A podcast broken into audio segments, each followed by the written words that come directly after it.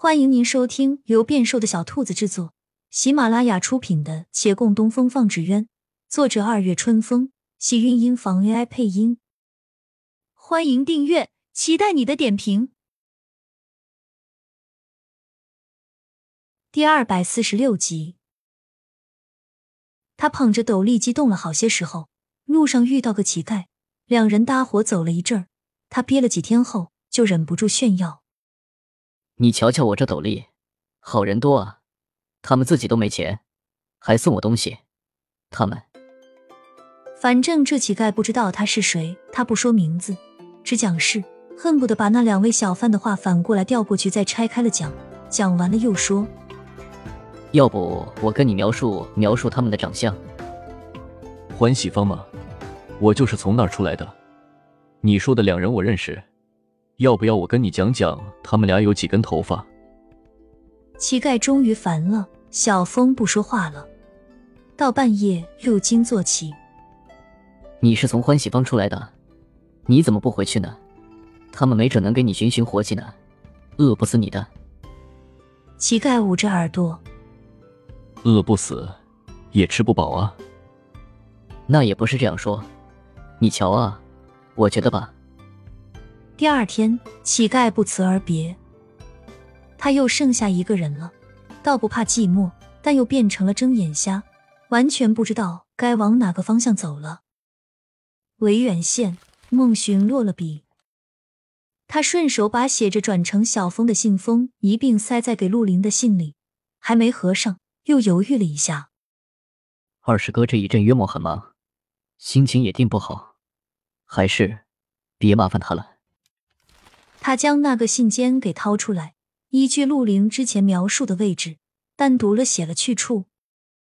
陆凌是朝廷官员，给他的信能从驿站走，会快上许多；给小峰的就没这个待遇了，只能寻平日经常往返京师的街坊或专门的信使送。但没什么急事，他顾及陆凌感受，宁愿麻烦些。陆凌收到家乡来信，心内还激动了一下。然看了信封上的字迹，就没兴趣了。不用打开，也知道孟寻不过是些慰问的话，而这些话语，他最近耳朵快听出茧子了。郑香芷的死，他是伤心的。那个女孩子娇俏明媚，任谁与她相处久了都不会讨厌。但他只是伤心，却到不了痛不欲生的地步。他也不想叫此事一直在心中过不去。好不容易悼念的客人都散去了。太傅府上也不再哭天抢地了，这封信又勾起了他的不快。他不拆开，冷淡的将其丢在一边。皇帝怜他丧妻，准他休假，但他不肯。他不大愿意自己在家里转悠，少了个人，到底还是无趣。他给自己找了许多事，公务更加繁忙，每天回来都已是月上柳梢。这日回来，坐在椅上闭目养神的时候，他忽然一个机灵。正了身子，有什么念头闪过脑海，叫他陡然坐立不安，忙不迭起身去找了那封被他随手一丢的信，从安读下的柜子里扒了出来，盯着那信封再确认是孟寻的笔迹没有错。打开来看，也是出自他之手，信里内容与猜测大差不差，除了叫他节哀顺变常回家看看外，其他人连个名字都没提。但孟寻是不会主动给他写信的，那家伙想不到这些。他在看见笔记的时候就已明白，是洛长青叫他代写。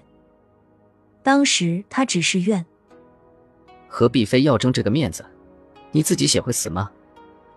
而此时他突然反应过来，骆长青明明最信任大师哥，平日里有事情都率先叫他，怎么这件事是要孟寻做的？两个人吵架了，不大可能。大师哥一向顺着他，他也是温和的性子。就算真闹了些别扭，他们也断不是故意对彼此不理不问，叫对方生气的脾气。他们俩应该好好的。但信是孟寻写的，骆长青不好意思亲自写，他有心把自己置身事外，而他也把月兰拉了出去。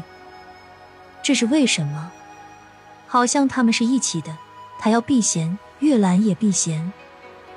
是不是在他那里看来，光他自己置身事外是没有用的？他与月兰已经亲密到这种不分彼此的地步了。陆凌被这个猜测惊到了，捏着指尖，好半天没有回过神来。灯盏将他的影子拉得很长，他与这影子为伴，伫立在长夜中，也不知道过了多久。最后松了拳，笑了笑，摇头：“瞎想什么呢？”没有睡多久，天就亮了。阳光明媚，六渡街的商铺都趁早开了门。长青斋对面的杨家店铺挂了“杨派纸鸢”的牌子，已经开始做生意了。但人很少，客人还不如伙计多。沈芊芊在店里转悠了一圈，有没有生意她不担忧，她现在只担心一件事：杨连奇去京师四个月了，没回，后面也没信儿了。前后有几波下人去寻过，但没找到人。陆府给的回应是：府邸发丧后，就与杨少爷对峙了他要问的事情，都是无中生有。杨少爷表示自己误会了，道歉后就走了。至于为何没回，那就不归他们管了。